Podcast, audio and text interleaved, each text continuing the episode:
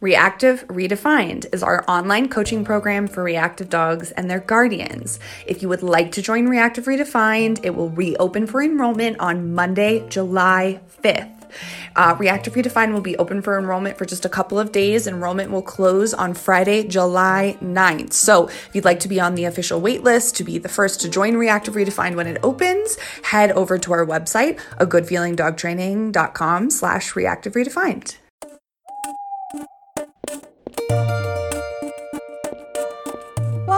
To Disorderly Dogs, the podcast for dog owners. If you find yourself in precarious predicaments with your dog, this podcast is for you. I'm Rachel Harris. I'm a certified professional dog trainer, and I hope to give you a fresh outlook on your dog's behavior and practical dog training advice.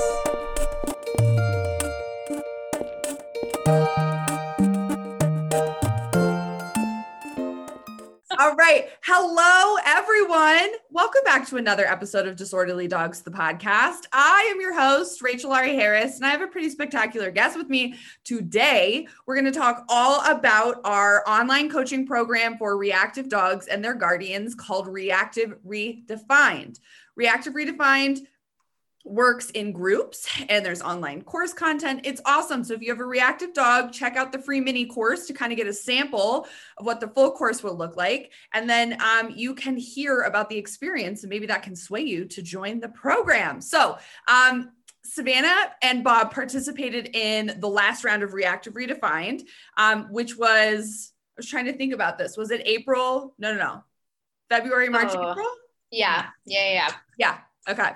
So, um, Savannah, do you want to just introduce yourself a little bit and tell everybody yeah. a little bit about your boy Bob? Yeah. Um, so we have a Mastiff mix named Bob. Um, he's coming up on six years old this October. Um, we adopted him in 2016. Um, my then boyfriend at the time and I were moving into our first place together, and I was of the mindset that we should just rip the band-aid off and if we're going to move in together we should also just get a puppy at the same time. Um, so we adopted him uh, when he was three to four months old.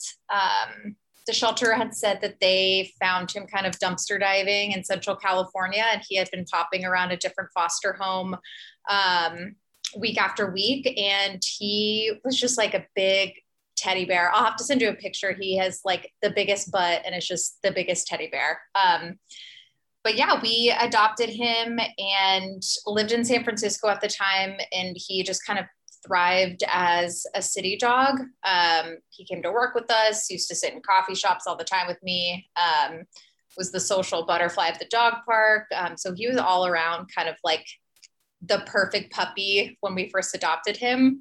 Obviously, things kind of changed later on down the line, um, but he's been a huge blessing ever since we got him.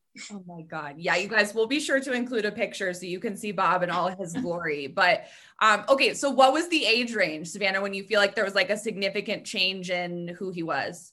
Yeah. Um, probably around two years old. Um, so when we got him, um, about a year later, he started showing some signs that he was uncomfortable in his like front elbow area. So we had gone through a bunch of vet appointments and had learned that it wasn't unusual for a dog of his size to have elbow dysplasia. So, like where the cartilage is just a little bit funky at his front elbows. Um, so, he had his first surgery, if you want to say that, um, in 2017 at about a year old, where they just kind of went in, scoped, and cleaned out his elbows.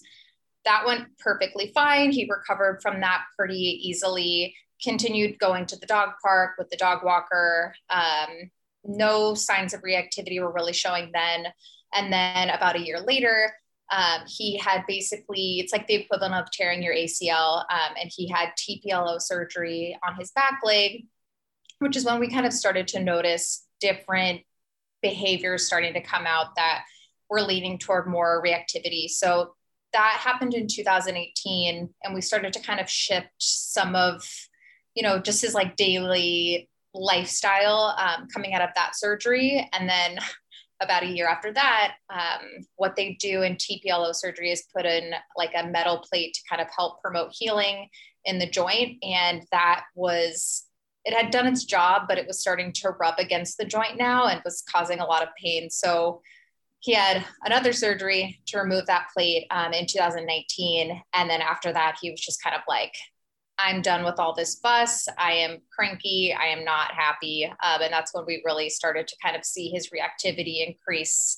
um, a lot. And I think that, you know, we've talked a lot in the class about like, is your dog fear based reactive? Is he like, where is that reactivity coming from? And I think we've kind of pinpointed that he was just really uncomfortable, um, kind of pain based. And also, he felt fearful of, you know, being challenged or he felt defensive. So after that third surgery where he was just feeling really sensitive, it just kind of kept escalating. Yeah. And I think you know, it's so brutal when we talk about like the large breed dogs and unfortunately just the things that happen physically to them. And like, yeah. I know a lot of the listeners have gone through, if not one TPLO, but two TPLOs with their dogs. So I know a lot of people can totally commiserate with like how brutal that is on everyone.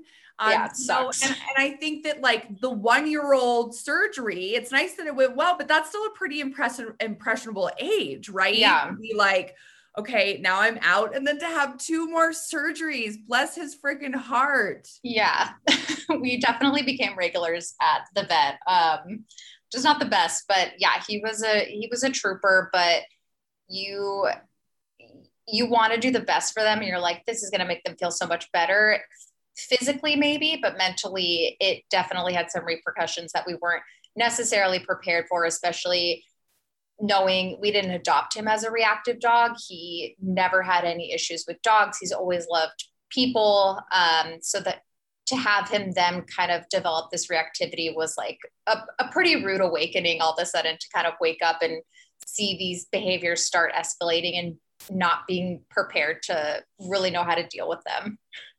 Yeah, right. And it's like, you know, obviously you can empathize with him, like why, like why it's happening, right? Like the yeah. physical and the emotional motivation. But there's also the physical reality of he's a big ass dog and you have to be responsible for keeping him together in public.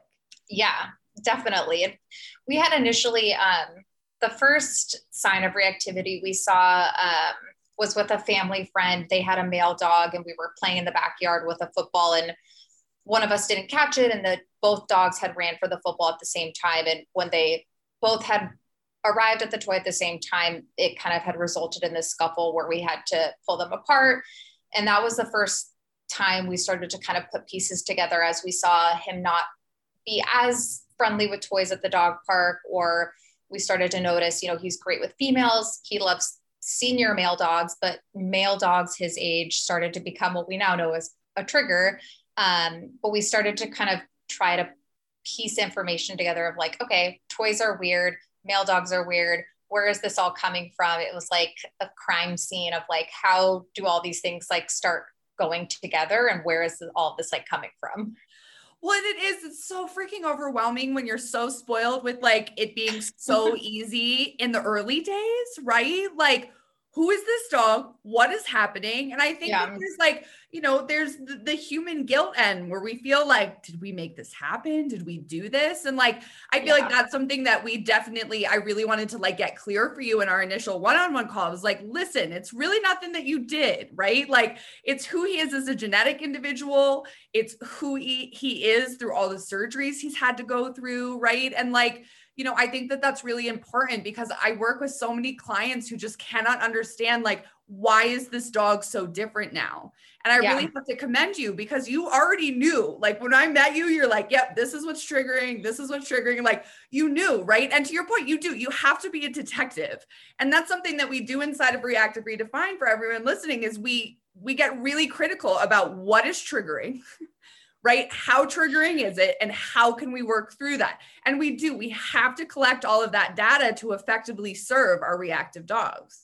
Yeah. And it's nice to have those list of triggers now, but those are definitely collected over a long period of trial and error. And I mean, looking back at it, at least now we can kind of understand like there are things that we in hindsight probably shouldn't have pushed or shouldn't have kept doing, but did anyways at the time. And that's how we kind of learned what his triggers were. So it's hard to kind of look back and be like, oh, yeah, he, he got into this scuffle one time at the dog park, but let's try again. And after trying three or four more times. And each time we're leaving the dog park because he's having issues with other dogs. It's like, we probably should have learned after the first or second time, but you have that guilt of, but you know, he grew up as a dog park dog. He loves other dogs. There must be something weird going on. So it's, it's a weird balance of you want them to have the life that they've always had, but things change. And I feel more guilt now over you know, pushing it than if I would have just been like, hey, it's okay that he isn't a dog park dog anymore. Like there was this like part of me that didn't want to let go that he just isn't a dog dog anymore, even though he used to be. And so it was more like the human aspect of having to let go things that I didn't want to like face than him clearly saying like, I do not want to be here anymore. Like take me home.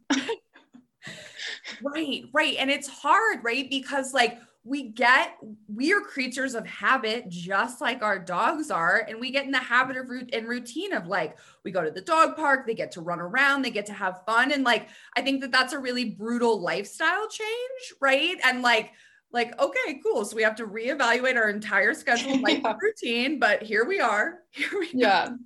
Yeah oh exactly.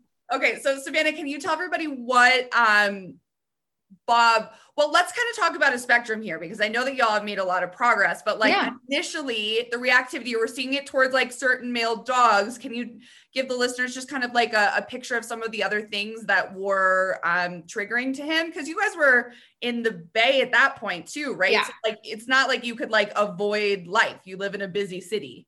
Yeah. So at the time when this first started presenting itself, we lived in a pretty dense neighborhood um, with a lot of dogs. We lived right across the street from a dog park. So coming into contact with dogs every day was just kind of part of what our day to day routine looked like. Um, so when he started showing some early signs of reactivity, it started off with just either growling or um, he one thing he still does is he does this like anxious kind of whine and starts to kind of like pick up his pace a little bit. And then when we really started to see it escalate, whether it was a dog that was a trigger or if, you know, we had tried to do like an on leash greeting and that didn't go well, he would do his like lunge and bark. Um, you would see teeth. Um, he's obviously big. He's like 85 to 90 pounds. So trying to kind of pull him off from lunging at another dog starts to get really big, really animated. Um, and then aside from dogs, you know, skateboards, squirrels, cats, um, those are some of his other triggers that we've since learned are more kind of related to just who he is as a dog breed. You know, we've tried really hard to try and work on squirrels and have kind of gotten to the point where we're like, he's never just going to look at a squirrel and be like, yeah, that's cool. I'm fine. And so like, what are some ways that we can at least just like embrace it? Whereas, you know, the dogs and the skateboards are a little bit more manageable, but all of it is very vocal, a lot of whining, growling, barking. Um, and then we usually see a lot of lunging, a lot of teeth, um, at least in his more severe reactivity. Yeah. Yeah. And that's hard, right? Because like, he's 85 pounds and he's yeah. lunging at the end of the leash. And like it's this huge presentation, right? Like it looks hella menacing. Yeah. You don't like understand who he is. and that's a totally. lot, right? When you have to be like, sorry, people, we didn't mean for the giant dog to lunge at you, right? Yeah. But, yeah. And you know, it's it's not right or fair, but when you have a big ass dog, especially one that has a blocky head, there is, there's just more societal pressure. Totally. When it they're sucks. Yeah. You feel bad and you know as a puppy and whenever he still was kind of in earlier stages of life he used to go with me everywhere. We would sit inside restaurants and he would just sleep underneath the table. But as he started to get more reactive he it just was less manageable. And eventually you know with everything happening with his reactivity and covid just the pieces aligned and we were able to move into a more suburban neighborhood where running into dogs was less likely. And in on one hand that was great because we just didn't have the day-to-day trials of like is there going to be a dog right outside of our apartment building? On the other hand he is social and he does have a group of dogs that he does like to play with and that he really gets along with. So taking him away from that we felt that he was really lonely. He kind of just wasn't acting like himself. We obviously couldn't take him to the dog park finding a dog walker for a reactive dog is just like something I haven't been able to come to terms with trying to figure out yet. So we eventually decided that we were going to adopt another dog, which six months later was a great decision, but that was a whole nother thing to try and navigate is how do we introduce a new dog into a household with a reactive dog who doesn't do well with new dogs. So that was a whole nother thing we had to try and navigate. Oh my God. Okay. So do you want to give the listeners just kind of like a brief overview of like how y'all brought Buffy into the picture? Yes. Um, so we decided after we had been in the suburbs for a few months, um, we just noticed, you know, he wasn't as playful. He wasn't as, um, he just wasn't himself. And we had decided that we had wanted a second dog for a long time. And now that we had more space, it just kind of seemed like the perfect opportunity. So we had found a rescue that was, um, that had Buffy. She was a like two month old puppy who had just gone through a pretty severe case of sepsis and parvo. And she just, we saw her online and we're like, we have to go meet her. So we took Bob to go meet her. They really hit it off. Um, thinking about it now, I feel like I did a ton of research on, you know, like how to introduce a new dog to your family and was so prepared. Um, so we got them home and they just had hit it off really well that I think my husband and I were like, great, this went way better than we thought. Like guards are down. Um, and a few hours after we had brought her home, they were just hanging out in the backyard, chilling. And Bob was laying down, and she had kind of walked up behind him and stepped over his body on the leg that is the most sensitive. It's his back leg where he had his TPLO surgery. And he just kind of snapped. And it's something that we've seen before with him with kind of new and strange dogs. Um, and it was pretty traumatic. Um, she was fine. He had kind of clipped her ear a bit, which the ear is just more sensitive, so it bleeds more. So it looked a lot worse than it actually was, but it was a gush blood. Oh my yeah, God. it oh was like really scary. She had been home for like four hours. Oh. He's huge. She's so small. And I was convinced that we were going to have to take her back. That was kind of like the we had had conversations after situations at the dog park of like, okay, he needs some sort of help. We need to be more diligent in training. And we would always, you know, take three steps forward and then things would start looking up and we would kind of fall off the wagon. But this was kind of this thing where like we made this commitment to this new puppy to keep her safe. We have always had this commitment to keep Bob safe. Something is not working. And that was kind of the catalyst of like, we need to do something more long term and make a commitment for Bob's reactivity, which is how we found Reactive Redefined. And fast forward six months, they are now inseparable. She crawls all over him, they wrestle, they sleep together, like they are best friends. But it was like, I cried in the bathroom for probably three weeks every day, convinced we were going to have to take her back because I was just like, I can't trust him. I'm nervous. And we've just been able to grow so much since then that I can trust them alone for hours knowing that nothing is going to happen. oh God. And I, I, love, I love your honesty on that, right? Because I think that so much, so many of us, uh, myself included, right? Like I used to have a reactive dog, Sunny. I brought Waylon into the picture. Sunny bit Waylon. He needed stitches. You're like, mm-hmm. oh my God. Okay. Yeah. How the hell am I going to do this? Right. Um, so everyone listening, right? We're all doing our best, right? Sometimes yeah. bring dogs in and it goes well, and sometimes it doesn't always go well, and that's okay, right? We're doing the best that we can. Yeah. So, so no, you are not alone. Okay, so uh, Savannah, I don't think I know this. How did you guys find me?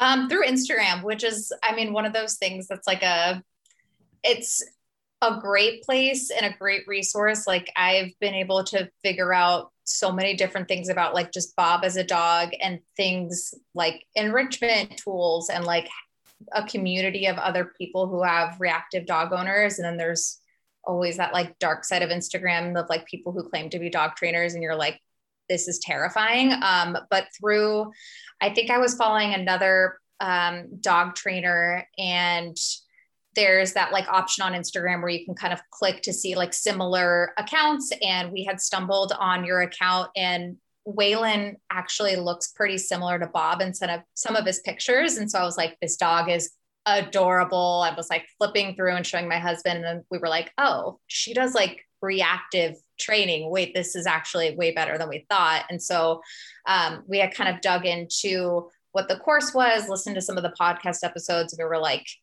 this is exactly what we've been looking for because he went through his puppy training and there's other training that we've done but trying to find a trainer who does fear free and positive reinforcement but also helps work on like aggression and reactivity is something that has been really hard for us to find especially during covid where we can't be in person we were really skeptical of like how do we show someone what his reactivity looks like how do we practice with other dogs and in hindsight, it's not about that, but we were just like, okay, this is exactly what we're looking for. And other people have done this during COVID. Like, we need to make this work. Oh my God. Yes. Okay. for everyone listening who maybe has those similar questions, right? Like, how the hell does a virtual program work? Right? So for to give you all feedback i require a lot of my students in in the way of video progress right? Like i literally go on virtual walks with everyone. I want to see what's happening. I want to see the not so good stuff. I want to see the good stuff. And i give weekly tweaks of like try this maybe this can work. And it's all individualized right? So i think that it's really easy to give like general overarching advice, but in the program, there is some general overarching advice, but I'm always honoring who the human and the dog is in the situation when I'm giving advice. So, Savannah, do you want to kind of speak to like how that was like on the receiving end of like, you know, the video feedback and the tweaks that I was giving? Yeah. Yeah, I think that's the most um like that is the one thing that we've really taken away and still do now is um, the video aspect of just on walks, whether you're kind of just doing your neighborhood walk or your hike walk, or you know you're going to encounter a trigger, being able to videotape your dog and their body language during those interactions was so important. I think, you know, I take Bob on walks. Sometimes my husband takes Bob on walks, and he's very different in terms of how he reacts and his body language depending on who's walking him. So being able to kind of see like oh this is how he was when will was walking him versus when i was walking him or this is how he reacted to a male dog when my husband was walking him versus me. It just like those little things that we were able to kind of like dissect from the videos was huge. Because in the moment when you're going through a reactive episode, you're just like holding onto the leash for dear life and you don't really see what's happening. So being able to see that back on video and kind of understand like, oh, his ears pricked up. I probably should have brought a high value treat into the situation five seconds earlier and would have been able to avoid that and then can apply that to the next time was like huge. And then being able to see, you know, some of the other dogs in the program had different reactivity issues than Bob, but the ones that had similar issues, being able to watch them and take little pieces of advice that you were giving to them and apply it to us. If we had a week where, you know, we weren't able to video or we didn't get a good reaction, being able to take some of the advice from maybe someone who did have a good week where they were able to get a lot of that on video was really, really valuable. Um, and just kind of seeing how important the body language aspect of um, that all is was huge. Yeah. And I think something that we troubleshooted a lot for Bob was like literally just like treat delivery. Yeah. Right. Like, are we going to put it in the mouth? Are we going to put it on the ground? Here's when, why, how we would make those tweaks. Right. Yeah. And like it, it's those super subtle details that, like, you know, everyone listening, I could say try a cookie toss, but that's so general, right? But if I can see in the moment the video, I can know the dog, I can know the person, I can know the motivation for the behavior you know, it, it seems so small, but those small little tweaks are like everything in preventing yeah. reactions. And I think too, you know, building your confidence. So, Samantha, I know that like you were feeling pretty overwhelmed walking an 85 pound dog, right? Yeah. So, like, do you want to speak just a little bit of like what that was like for you, like emotionally, to like feel like you actually had the skill sets to like navigate if he, you know, worst case scenario went over threshold and lost his shit? Yeah, I think physically what like I we use a harness on him so I don't I know if like shit hits the fan if I just like we call it like luggaging if I just hold the top of his harness like a luggage like there he's not going anywhere but like sometimes if he sees a squirrel like I need to like sit down on the ground and hold the leash cuz he's just like he needs to get it out of his system.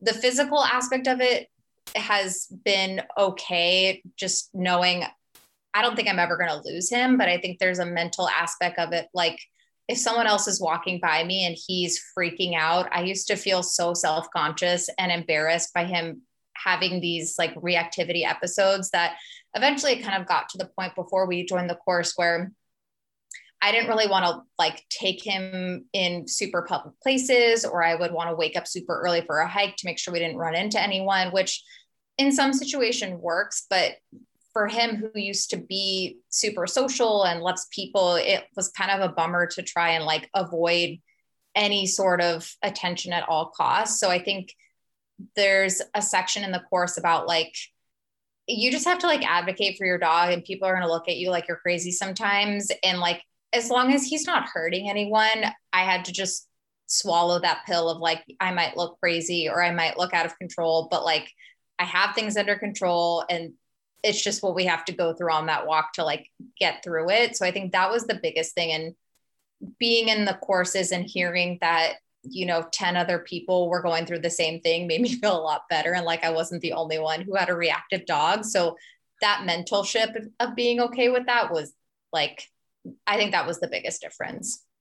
Yeah. And I think that that's something that's like unique to Reactive Redefined is that like we talk about the realities of like the emotional roller coaster on our end, right? Yeah. Like, of course, we talk about the dog. Of course, I give you all those skills, but like, you have to feel empowered as the human, right? And like that's an, an, important part of the equation here. So, yeah, I'm, you know, and I think the videos too, like when we go back and we see the reactions, you're like, oh my God, that felt like it lasted for like 15 minutes and it yeah. lasted for like five seconds. So, yeah, right. Like just kind of taking some of like the emotional weight out of the reaction and realizing like sometimes sometimes the dog is just going to bark at lunging people, right? Like we're doing our best. Yeah. Here. The goal is to exactly. get like those marges down, but sometimes it happens. And I think, you know, like normalizing dogs having emotions, right? Like, yeah, exactly. I think I always, I grew up with dogs and, you know, a lot of our friends have dogs and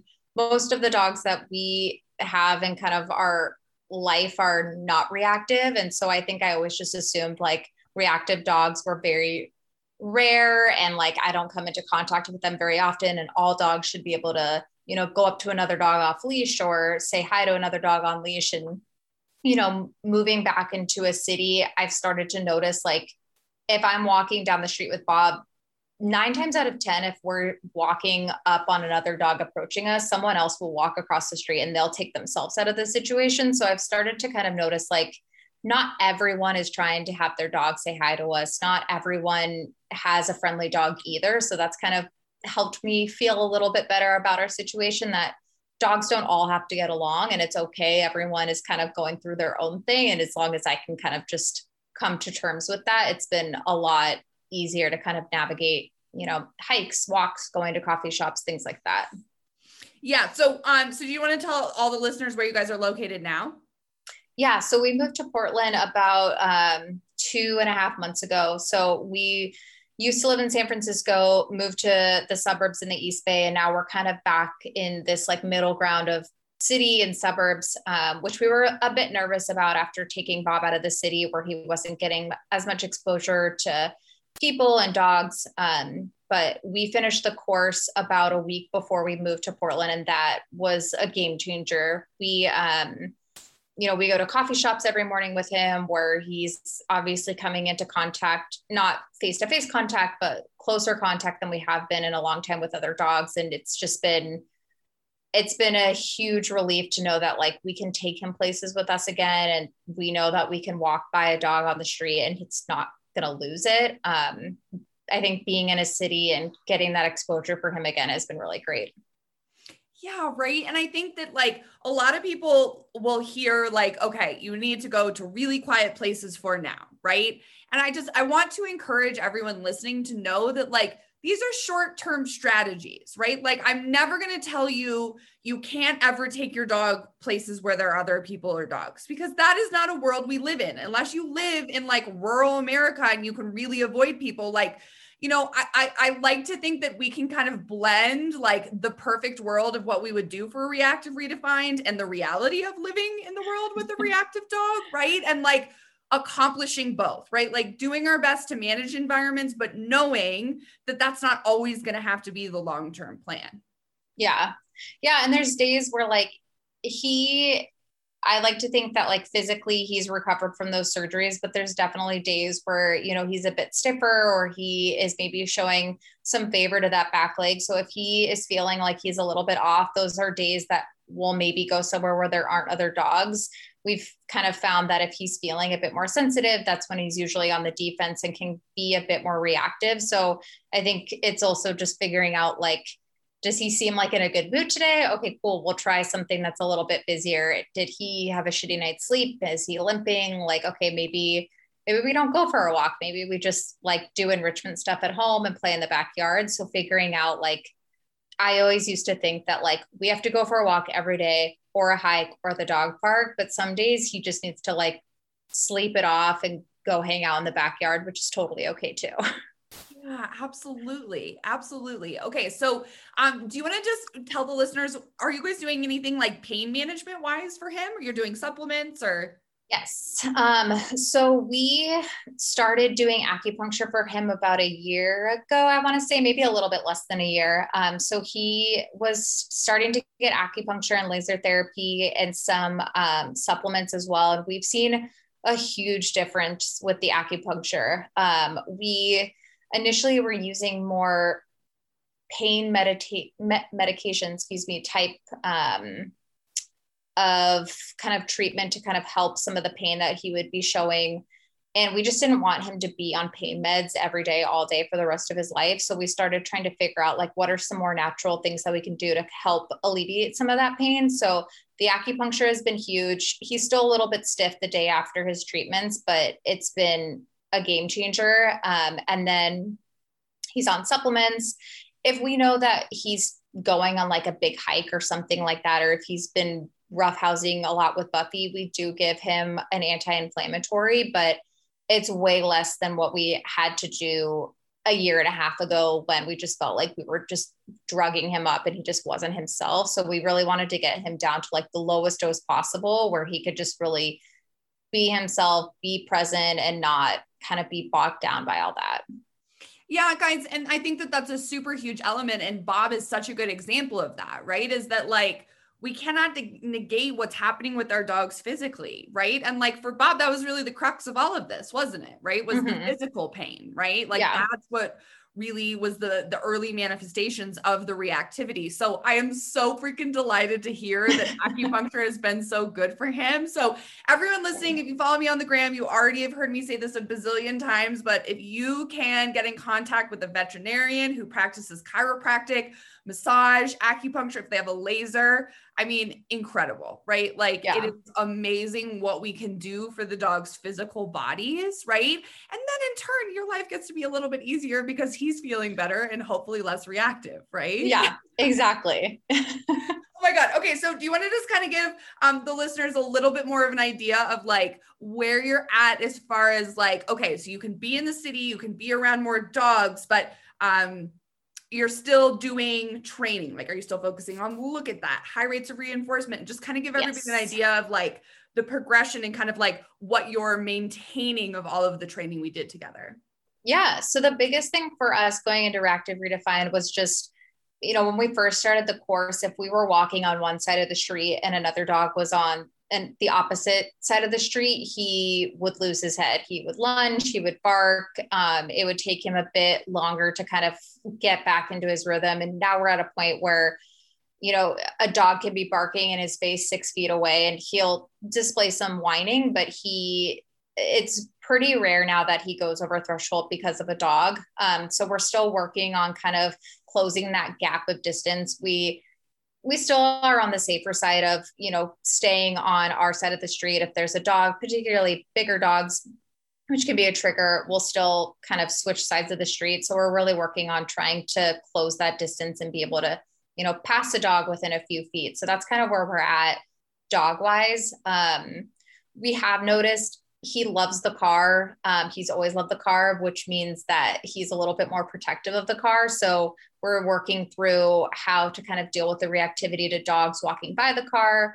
Um, and then cats and squirrels are just going to always be one of those things that we're just like maintaining a level of like sanity. It's he's never going to be perfect, but it's something we're still just kind of actively working on and the the look at that has been huge, but also the the kind of the idea of rewarding them by letting them go to the area where there's like a squirrel or a cat has actually helped a lot um, versus trying to get him to continue moving forward after seeing a squirrel up this tree. It's just like it's a no-go. He will lay down and it's impossible to get him up. So just trying to figure out like those interesting ways to make him feel like he got something out of it. So those are kind of the areas that we're still working on now but i would say like the look at that has been huge that was like the first thing that really broke the barrier of him being able to look at another dog and realize like oh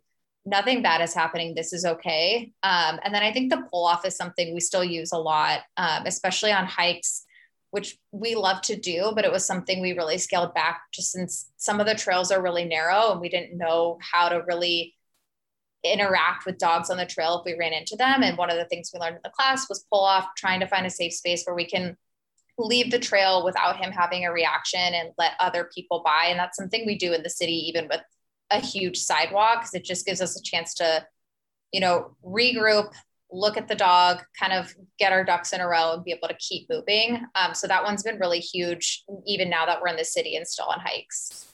Oh my God. I'm so delighted to hear that. Y'all have made so much progress. Yeah. Well, and for all of the listeners, I think it's really important to understand that, like, reactivity may look the same on the surface, but to your point, right? Like the reactivity to the squirrels and the cats we had a way different game plan for that than we did for the dogs, right? Like there yeah. is some general overlap, but you know, for everyone who's listening, maybe you're like, okay, you know, can she help me with both? We can. I mean, really, it's like when we we have our initial one-on-one, we're like, laying on us. What is every single thing that your dog could possibly react to? And let's come up with some plans, right? And sometimes that's short-term plans, but then we help you understand like the long-term trajectory of that. And I'm so delighted to hear that you all are just like running with that. And I yeah. mean, six feet, that's that's a crazy threshold closing for you guys.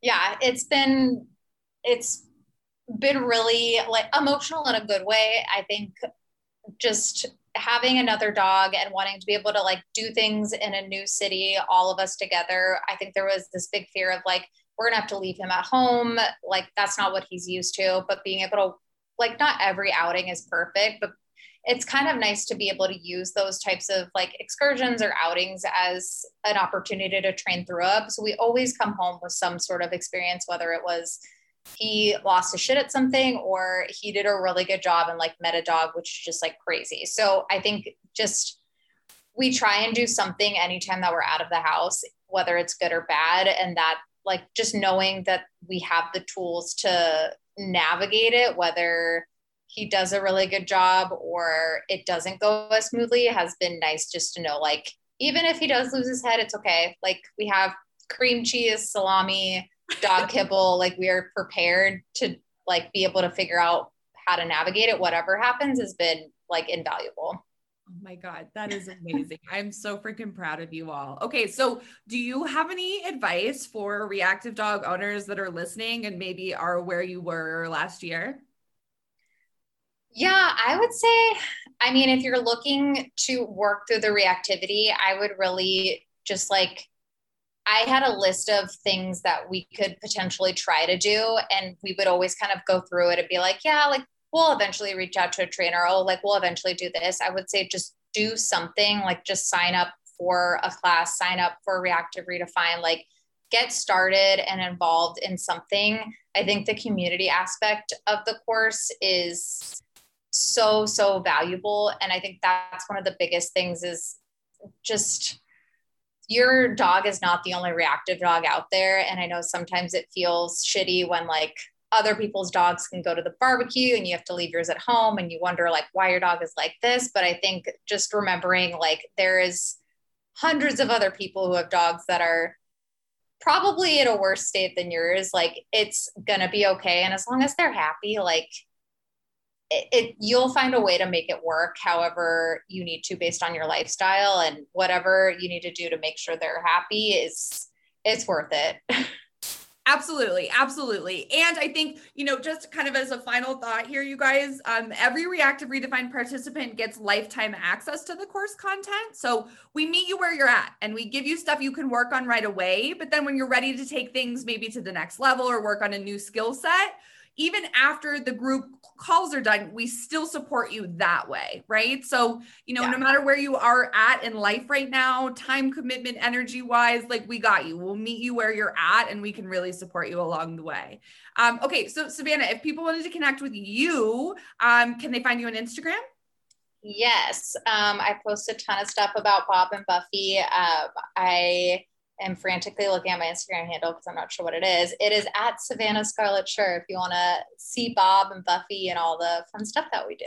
Amazing. Oh my God. Savannah, thank you for being such a wonderful human being and giving Thanks Bob for having me. Life. no, thank you for everything. We would not be we would not be in this space if it wasn't for the class and it is a much more peaceful and relaxing place to be. Reactive dog guardians. If your dog lunges, barks, generally loses it. The dogs, people, squirrels, skateboards, we have a free mini course just for you. Head over to a goodfeelingdogtraining.com, click free resource to get started on your reactive dog training journey today. Thanks for tuning in. I hope you enjoyed the show. If you need help with your dog's behavior, you can learn more about our training services at agoodfeelingdogtraining.com. We post training inspiration and training tips almost daily over on the Instagram at agoodfeeling underscore NCO. If you like this podcast, we would be so grateful if you could share it with a friend or family member who could benefit from all of the information. Um, it's been a total delight. We love this podcast so much. And thank you so much for listening to Disorderly Dogs.